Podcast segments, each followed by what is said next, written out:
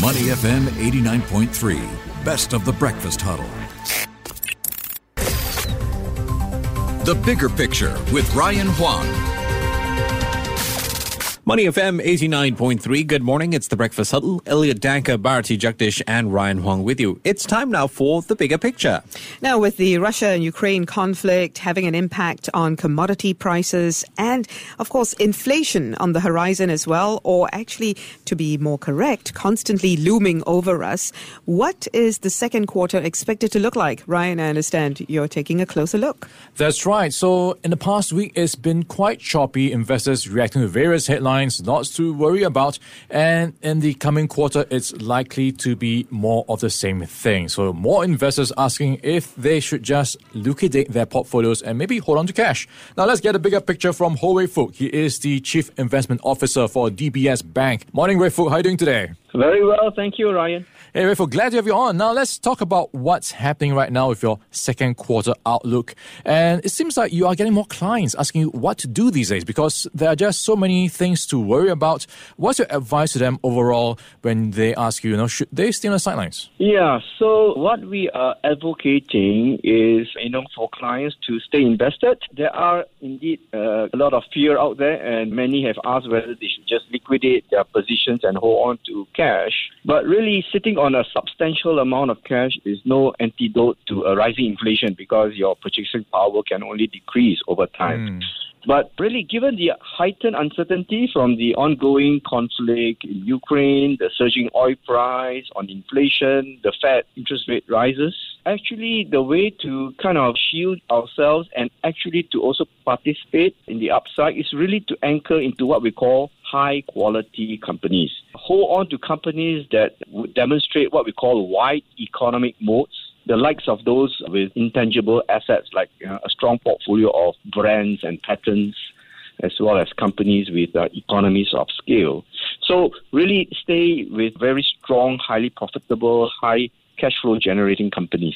Okay, well, let's take a deep dive into some of those areas you're increasing exposure in. And I'm looking at your second quarter outlook. You are upgrading China to overweight. And this is interesting because we are seeing news around how the COVID 19 lockdown is affecting many cities. And the latest is Shanghai. There is a rising number of cases there. What's your take on China right now? Yeah, so China indeed are facing these headwinds of a lockdown, but really uh, the stock market has actually priced in uh, a lot of the bad news already. So actually, it has fallen. You know, if you look at the big internet companies, it has fallen some seventy percent. You know, peak to trough. So we think at this point in time, you know, there is the risk reward is asymmetric in favor of the latter. And so on 16th of March, uh, the government came out to say that they would be supporting the market. And I think that is, you know, a line on the sand that is being drawn from this, uh, you know, 12 month downtrend. So as a result of that, you know, we think it's a good time to be upgrading China. Okay, another area you're looking at to increase exposure are the defensive investments. And one of them is healthcare. Where do glove makers fit in this um, conversation? Yeah, so our approach to you know this sector is we like healthcare a lot, but really the way to capture this growth in healthcare is through global companies. So you know a global healthcare fund is is the right expression for that.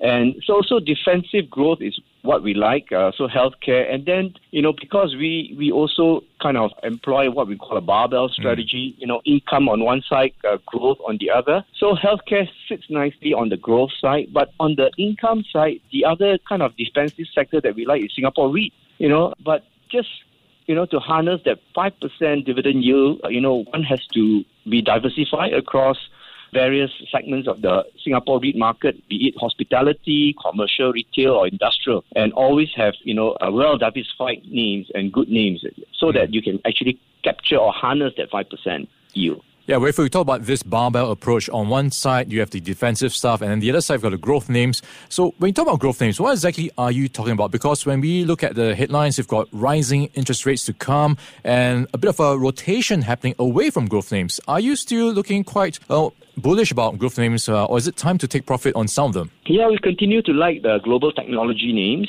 But one has to be careful because uh, there is what we call a bifurcation between those highly profitable cash flow generating technology companies compared to those that are yet to be profit making because the latter trades on future potential earnings and they are more susceptible to interest rate rises.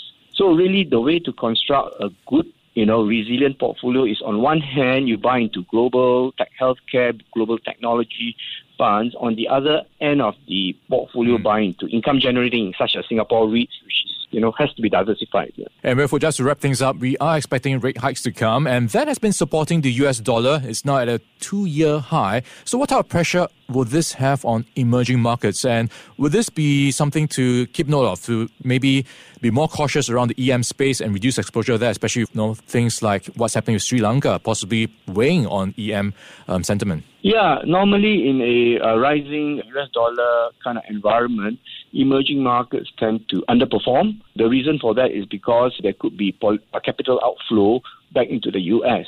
But we have always been saying that, you know, for your liquid uh, assets, uh, always buy the best in class global companies and to some extent, that would have, uh, you know, lots of, uh, I would say, U.S. companies, best of class companies of the world. Yeah. Mm, all right, Winchay Hou Wey Fook, he is the Chief Investment Officer for DBS Bank, helping us to break down what he expects in the second quarter. Wey Fook, thanks for your time and have a great weekend in advance. Thank you. Before acting on the information on Money FM, please consider if it's suitable for your own investment objectives, financial situation, and risk tolerance. To listen to more great interviews, download our podcasts at moneyfm893.sg or download our audio app. That's A W E D I O. Available on Google Play or the App Store.